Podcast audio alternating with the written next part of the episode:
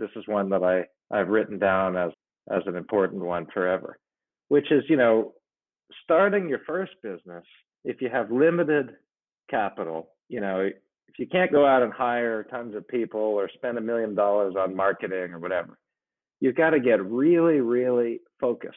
What is it that we do, and what's our little niche that we can specialize in? I'm talking, you know, I'm talking business to business here, right?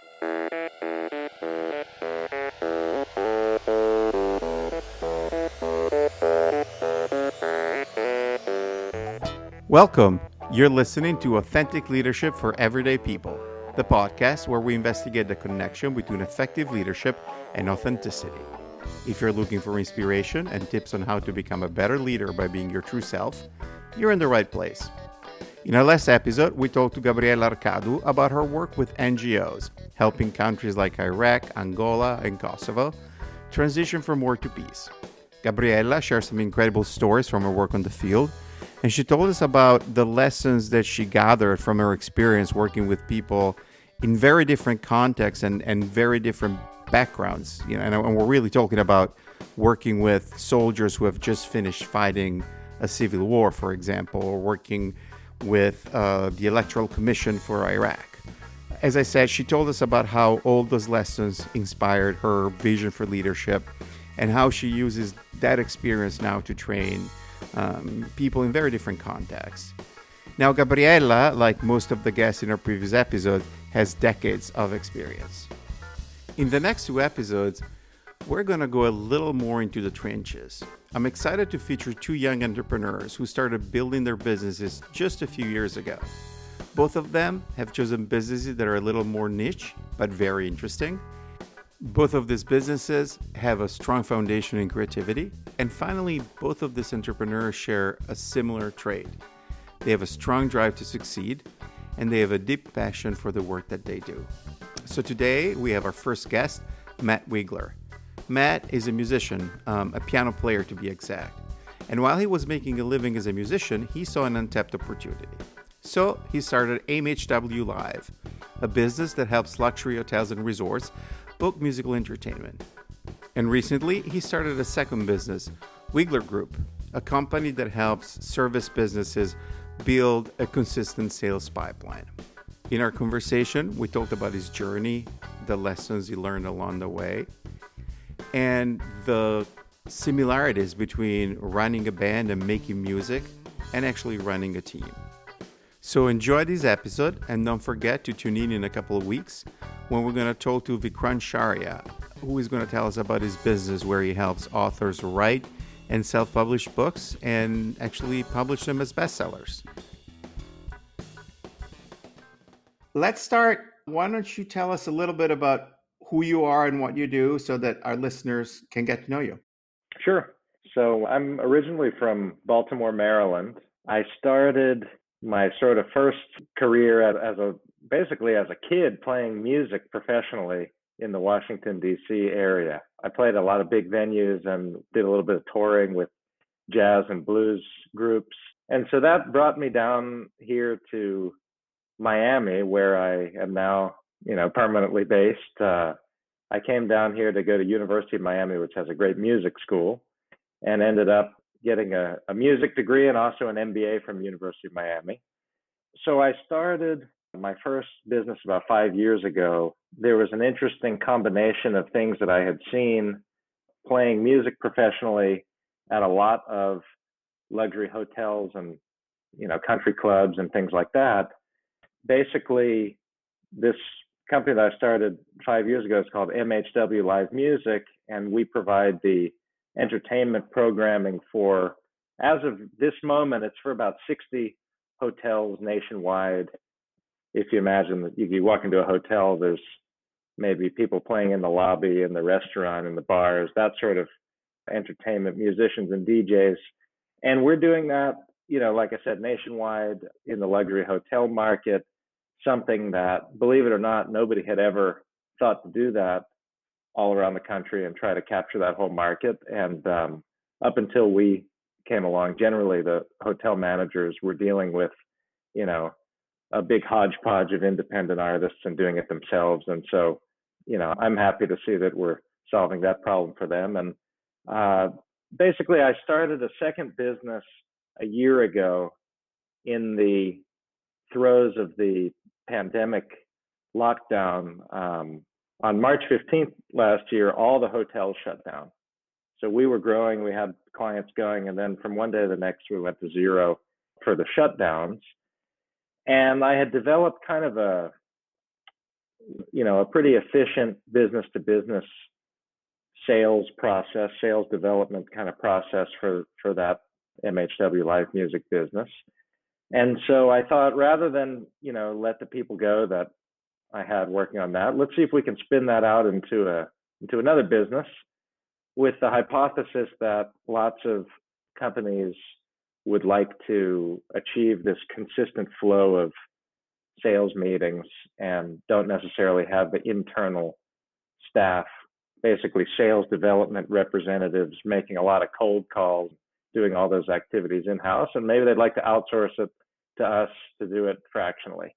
And so that hypothesis has proven correct. And now that business is, is also growing very quickly.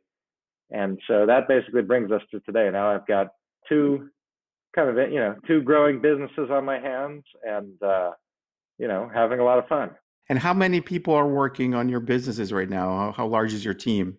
So Wigler Group, which is the sales appointment setting business, is a team of 20 and MHW Live Music has seven of us that work in the management of the business and a network of thousands of musicians and DJs that are independent contractors that we send out to the different hotel clients. So it's interesting. So you go down to Miami to you know to become a musician at one of I think University of Miami is actually one of the best, especially for jazz music schools. Yeah, the Frost School of Music how did you make the transition? What what was the spark that led you to start the business? Well, I had this idea. I remember when I first moved down here, and I I play piano and I sing and you know do kind of a you know jazz based but kind of a variety of different music and so that's something which is relatively unique or something which is marketable for these type of you know hospitality country clubs and hotels and that sort of thing, piano player that sings. So when I moved down here, I met some very good musicians who told me, "Oh, we've got a an opportunity for you to come and play a steady gig at a it was a very fancy country club where we played for a couple of years every Saturday." And what I noticed was they had a whole they had a big program of entertainment. And so I just did the math and I said, "Well, I know how much they're paying me. I know how many musicians play there every week. There's a budget here and it was being run by a very nice lady who was doing a good job managing the program, but she didn't do it as a business. She would send me, you know, handwritten checks out of her personal bank account in the mail, and I thought, you know, this must be a problem that lots of places like this that have a budget, you know, the the managers at these venues don't know the musicians, they don't want to do it themselves because they have other priorities to take care of. And there doesn't seem to be anyone that is professionalizing this service and trying to capture a lot of that market and um, so that was the original spark right was i can see this need here and i couldn't find anyone that was doing it at a little bit larger of, of a scale as their main their main business obviously there's a balance between being a musician and a businessman what are your passions in the two sides. You know, what is exciting to you about business and what's exciting about music?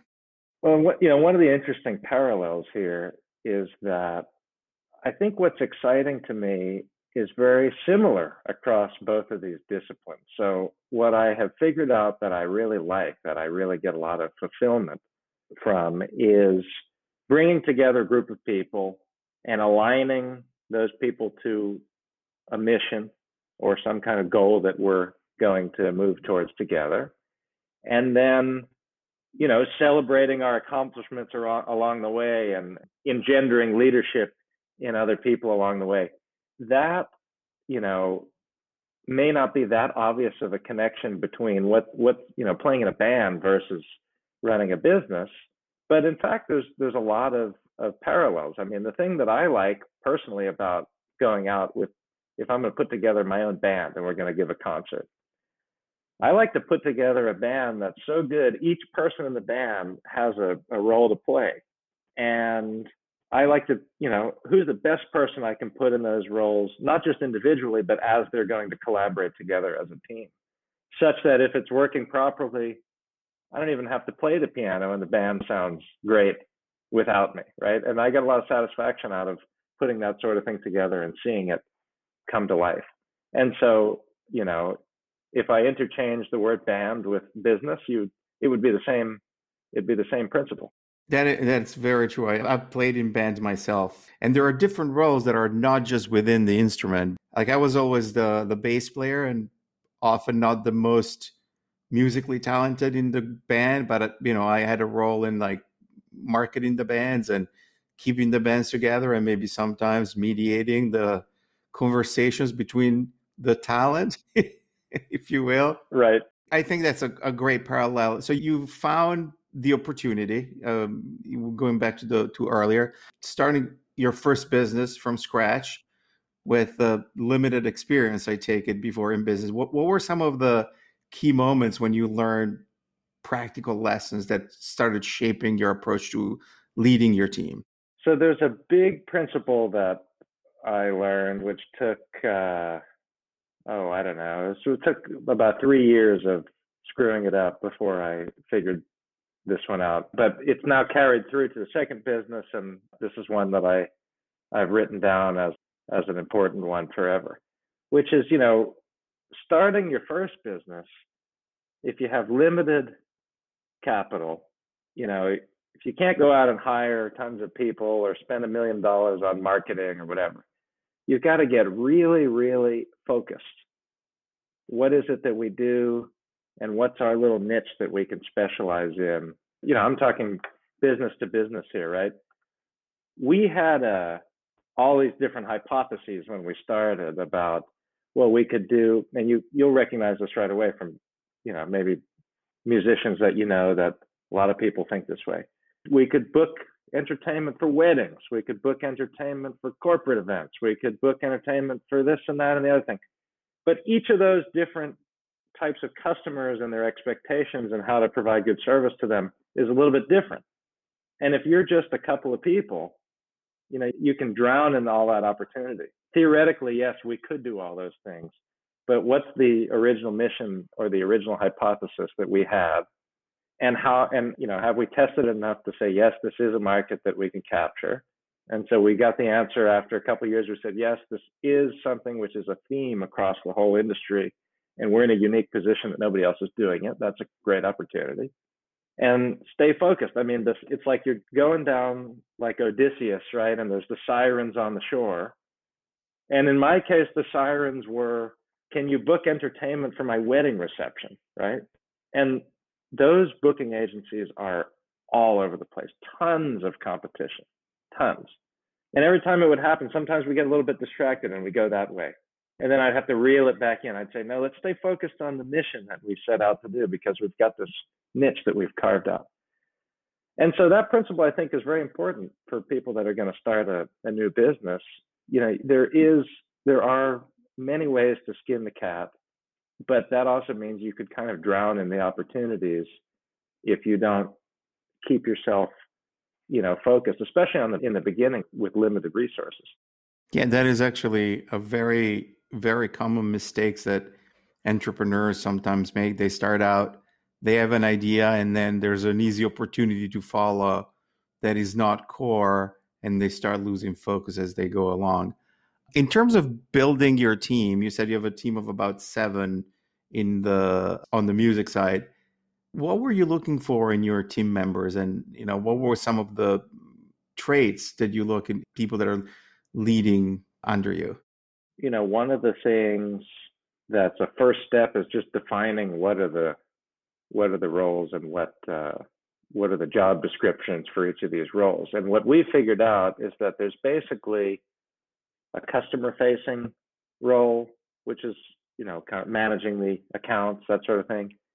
And then there's some internal operation stuff. You know, we've got people that recruit musicians. We get all these requests from different regions of the country, and we're adding people to our directory.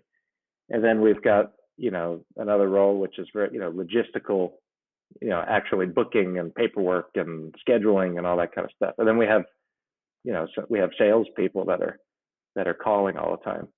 But basically, what I have seen so far, and you know, at, you know, we're in the beginning of this journey, right? I mean, if if we come back together five years from now, you know, hopefully we'll have 70 people, right? So, but I think the roles are defined in such a way that now, you know, we could multiply this times five or 10 or 20 or whatever, because having those roles defined and then saying, okay, now we have clear sort of a clear framework for people to work within we're not just saying, come work for us, we're a startup and, you know, we don't know what you're going to do.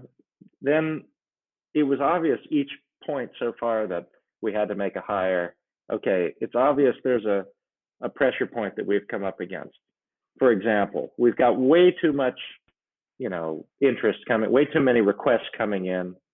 We can't fill those requests because we can't recruit enough talent. So therefore, we got to hire a recruiter and you know that, kind of another principle that I've seen so far in doing these businesses with you know without venture capital investment, right? With just you know bootstrapping them is lead with the sales and let the sales dictate at what point am I going to hit this you know threshold. Okay, we've reached our capacity. Now we've got to make a hire to fill our orders, rather than the other way around. Yeah, that's and in terms of like as you think about how you manage your team. What are some of the principles that you follow in managing your team from a cultural standpoint? The biggest one is what a lot of people talk about integrity, with the definition being doing what you say you're going to do and doing it on time. That's for internal communication, that's for client communication. And you get people into this habit of an email comes in, you got to respond to it right away. And what happens? I mean, there's so many people out there who are not used to receiving a fast response to a communication or a call back right away or an email back right away. And if you become one of those people that is known for doing that, the trust level with all the parties involved goes way up. I mean, it's like you're training the environment around you to see you as a person where if I if I email Dino, I know he's going to get back to me. And in fact, that's pretty unusual out in the world. So so that's a big one is that sort of integrity, you know, when we say we're going to do something by a certain time are we doing it and having that, you know, really really effective and transparent communication too, right? And you know, everybody's working remotely, so I think it's even more important to do that when everybody's working remotely because we, you know, I don't physically see them sitting next to me in the office. So it even brings a, a higher level of necessity, I think, to just have the confidence that people are doing what they're supposed to be doing. Yeah, I, it's interesting. You're mentioning trust. Obviously, building trust is one of the most important things, and even in uh, in your in your relationships with your clients, was there any episode or crisis that you know you faced with a client or that comes to mind as a moment where you had like a crucial opportunity to build trust? I mean, what I see as the trust building process is like what I was just saying, especially in the very beginning of any relationship. When you first hire someone, maybe it's the first 90 days, something like that. You have a new client, that first period, you better do it the way that you said you were going to do it at least the first one two three four times in a row. Then you know the fifth time oh accidentally we were 15 minutes late. Okay. Like i remember one of the first clients that we got we got this hotel in miami beach very fancy five star hotel and we were all excited you know and we had a performer that showed up an hour late you know messed up her calendar or something like that. And you know, to our surprise, there was, uh, I guess there was somebody very important there that day. And anyway, it turned into a big, turned into a big issue, which I remember one of our very first ever bookings that we, that we had gotten. But then it really drives home this point, like, okay, what are we going to do about it? This is another principle, right? Okay. It's fine to make any mistake. I think I get this from Ray Dalio. I like his principles book. You know, you can make a mistake once, but you can't just let it slide and not examine it and break it down. Well, what happened? Why did that person show up an hour late? And what it, what can we put into place for the next time so that it doesn't happen again? And it's those incremental improvements that you know every time we make a mistake, there's this amazing opportunity to put in place an incremental improvement. You stack those up little by little over a long period of time, and you have something really amazing. Yeah, I'm curious. There's obviously the improvement on the performance side, but also the communication with the client. How did you handle the crisis with the you know in the episode that you mentioned with the hotel? Well, you know, the unique thing about this business, about MHW Live Music, is that we are totally hotel hospitality centric, totally on the side of the hotel as the client. Whatever it takes to keep that relationship on track. And, you know, this is not Billy Joel playing a million dollar concert. So generally the, the level of anxiety, you know, somebody's an hour late, 0.01% of the time, it's usually not a problem. You know, everybody understands things happen, people have car accidents, whatever. But the point is that being hospitality centric and hotel focused in terms of our client relationships, that's what's important. If it costs us a little bit in the short term, hey, we'll send you another free performance next week, whatever. Doesn't matter because these relationships are long term. I mean, we've had almost 100% retention of our clients since we started, even people that, you know, were with us before COVID and then restarted uh, you know, in the past six or eight months in their reopening. So the takeaway there for me is, and this is very related to what I was saying before about choosing your niche and really get really staying focused and staying on that track. If you if you stay focused and stay on that track, then you can align your customer service standards, how you deal with your clients, in such a way that it really works within their industry their expectations. We use their jargon and their lingo and the way that they describe things. You know, we don't use music jargon. We use hotel language to describe what it is that they're looking for. Very unique because, you know, our competitors are generally very much in the music entertainment business. And if you ask me, I say we have professional musicians working at the company, but we are totally in the hospitality business. Interesting. You know, I was thinking about all these musicians and obviously how you committed to this industry. And then you mentioned earlier you had to do a hard pivot when the pandemic hit. Take me a little bit to sort of like those early days when you realized that this business was probably going to, you know, disappear for a little bit. How was that process with your team and how did the ideation process start? everything shut down March 15th. No, I mean you remember this was this was only a few months ago. We had no idea what was going to happen, right? And the genesis of this new Wigler Group business, and it's it's a totally separate you know business now. Now they're both running independently of each other. Was I just said, I think I've learned a few things about business to business selling and can I go out and at least in the meantime, while we're waiting for the hotels to reopen, maybe I can get some consulting contracts or something like that. So I remember I went out and I found these guys that had developed a software product and they were trying to sell it into the hospitality market.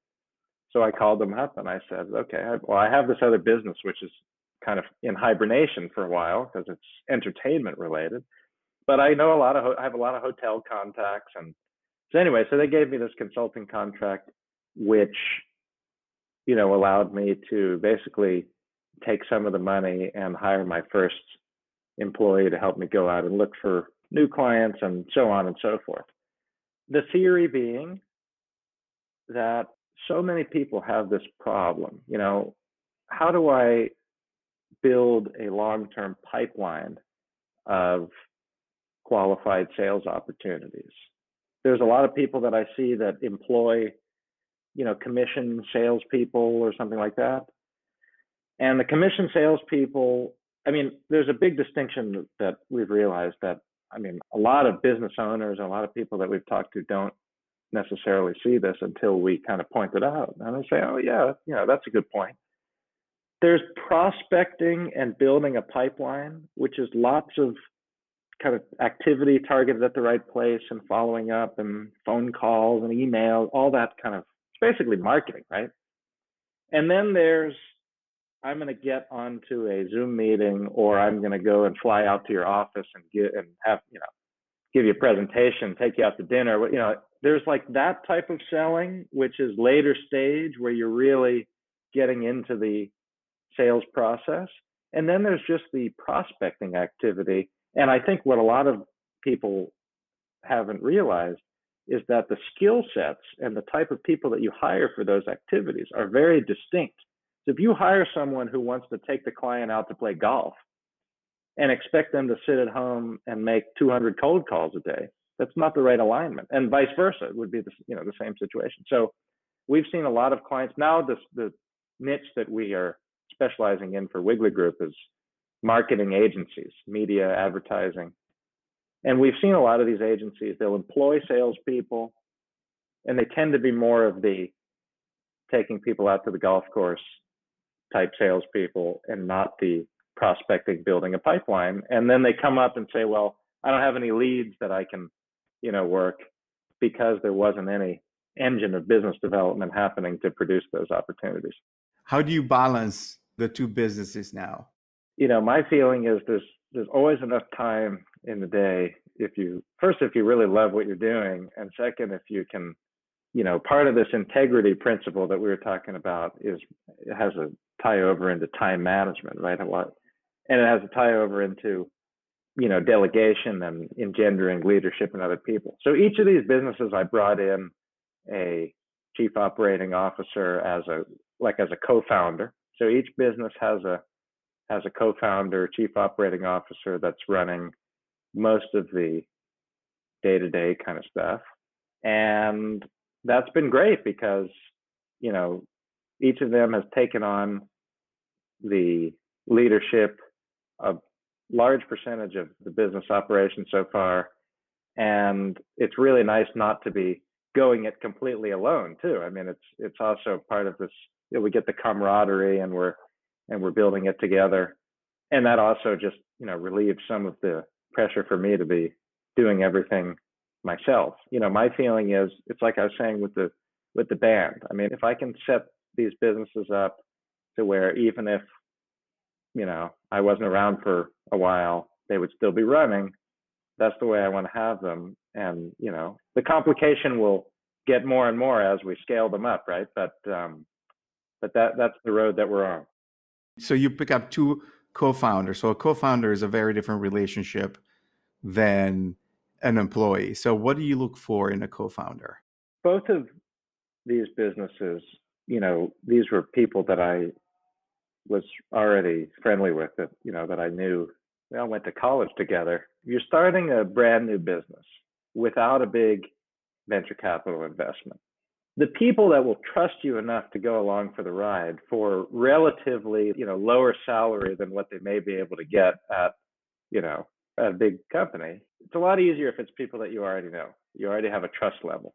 I don't think you could quite so easily put out an advertisement on Indeed and interview and tell you know, oh, come over to my, you know, my house and and I'll make you a co-founder of the. It's just, you know, maybe some people can do that, but you know, basically I'm looking for do they do we share the same core values, the same kind of principles, you know, high level of ethics and we want to do the right thing and do we have the same kind of vision for where we want to go? And can we create that alignment? And then, you know, all of us being quite young, I mean, we are developing these leadership skills as we go with lots of great advice and mentorship from people around us and all that. And um, so it's been great so far but it was definitely you know i was looking for okay who do i know that i already have an existing level of trust that i think would be interested in taking this journey with me?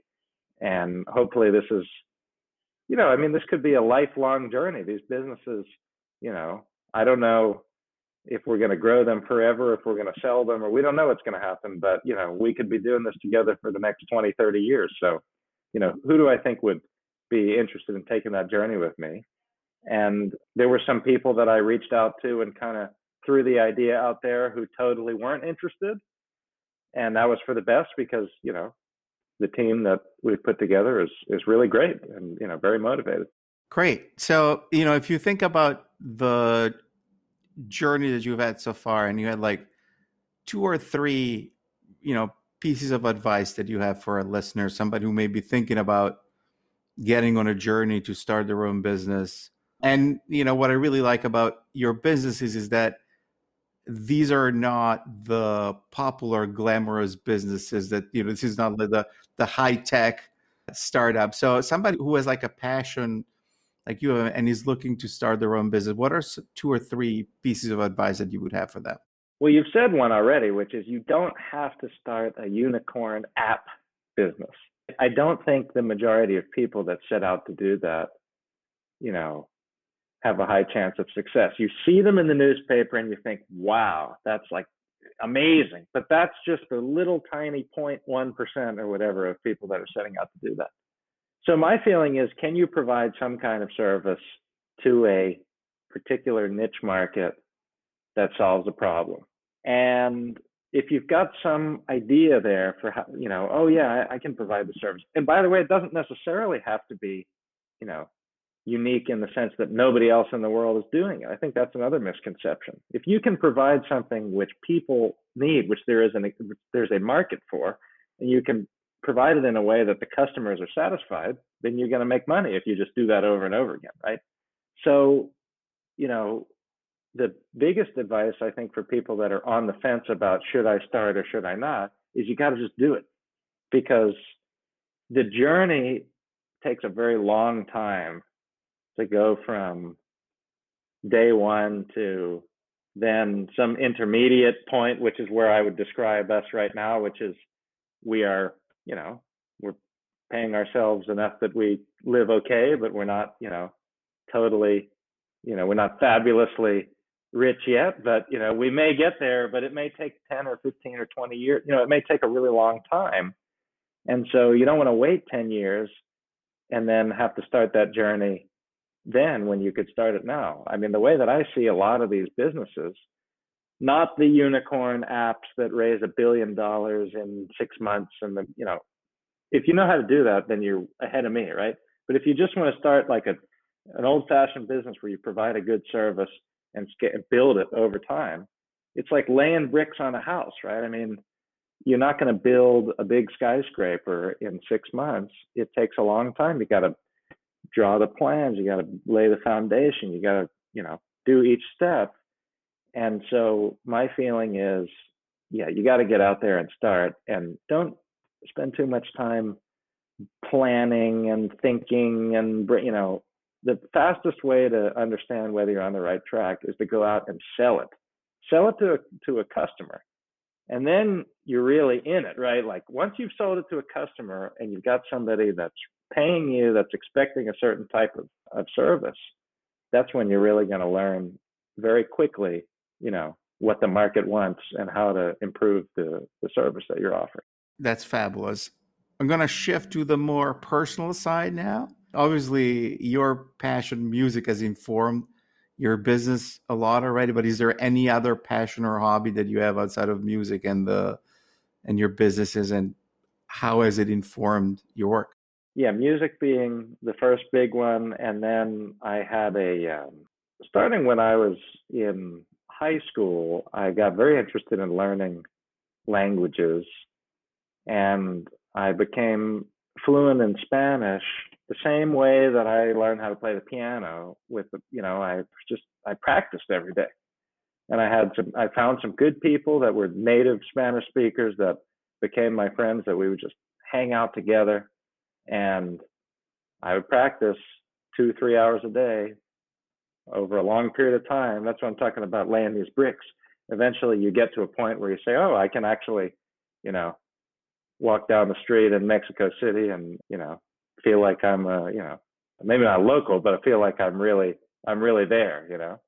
And that's been great in my life because I, my wife is from Bogota, Colombia, and you know, if it weren't for me having learned that, you know, I'm not sure we would have developed the same you know level of relationship you know, with her fa- with her extended family that doesn't speak English and all that. So that's kind of a passion is languages, linguistics.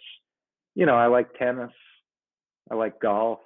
All of these things to me are are you know they're like these lifelong pursuits that you're never so perfectly good at that you just keep going back and trying to get these little incremental improvements.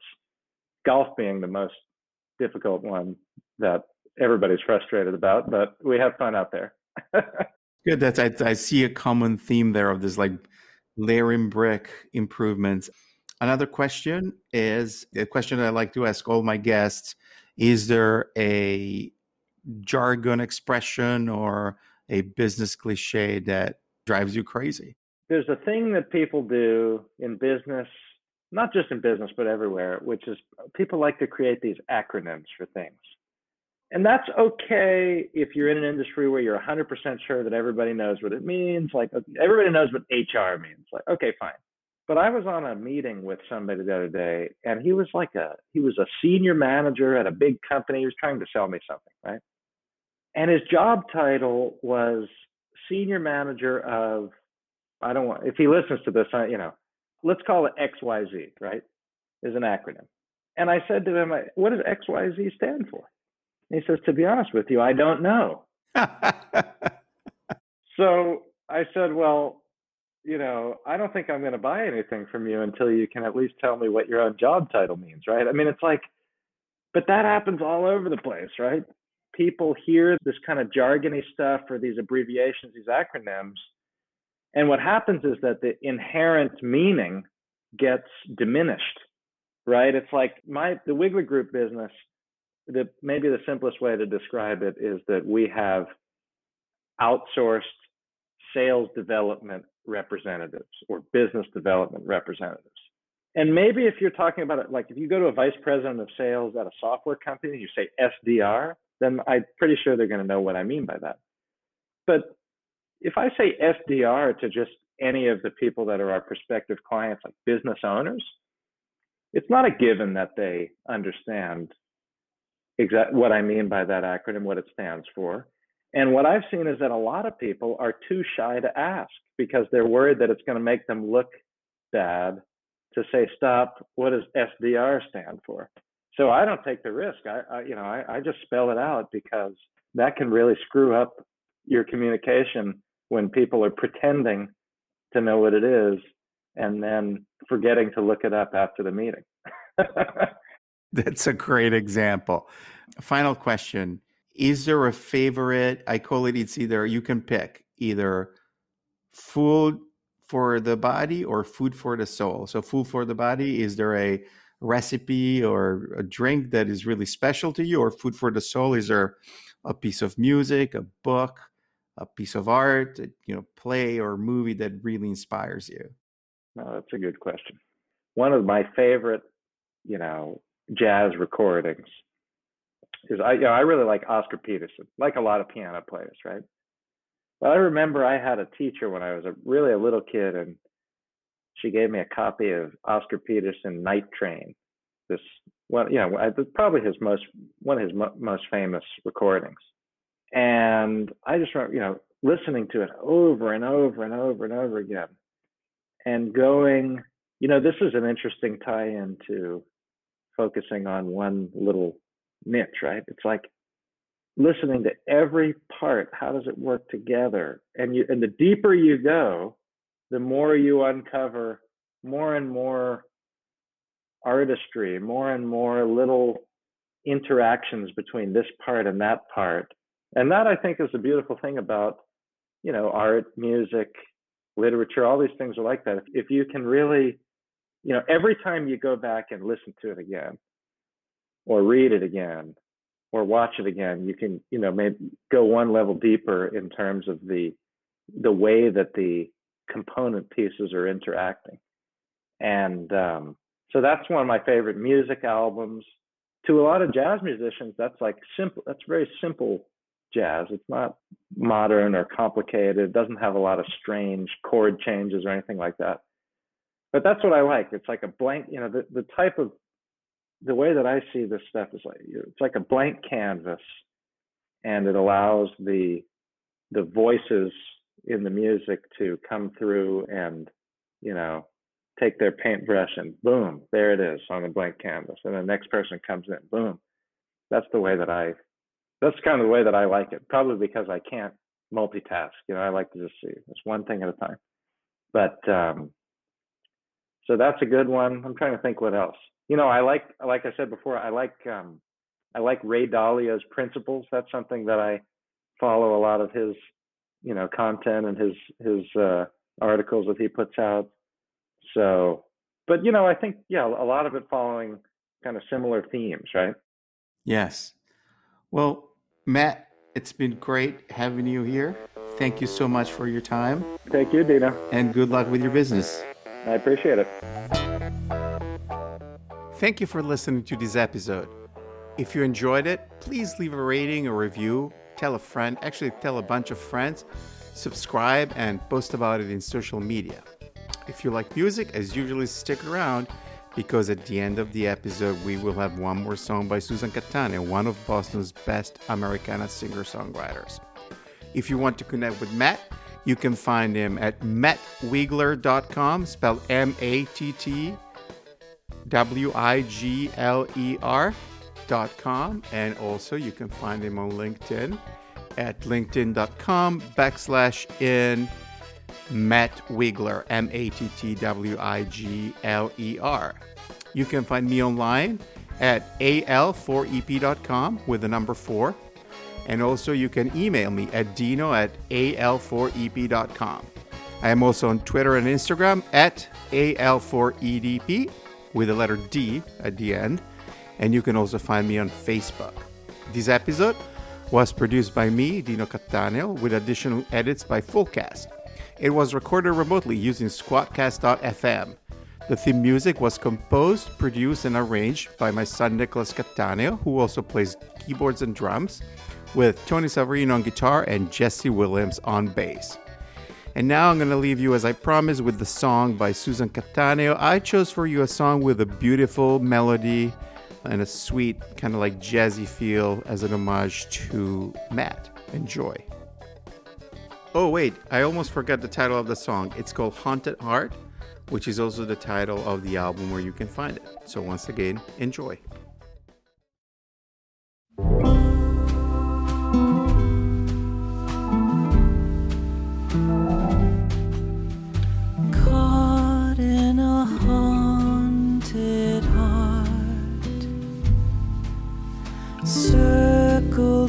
goodbye.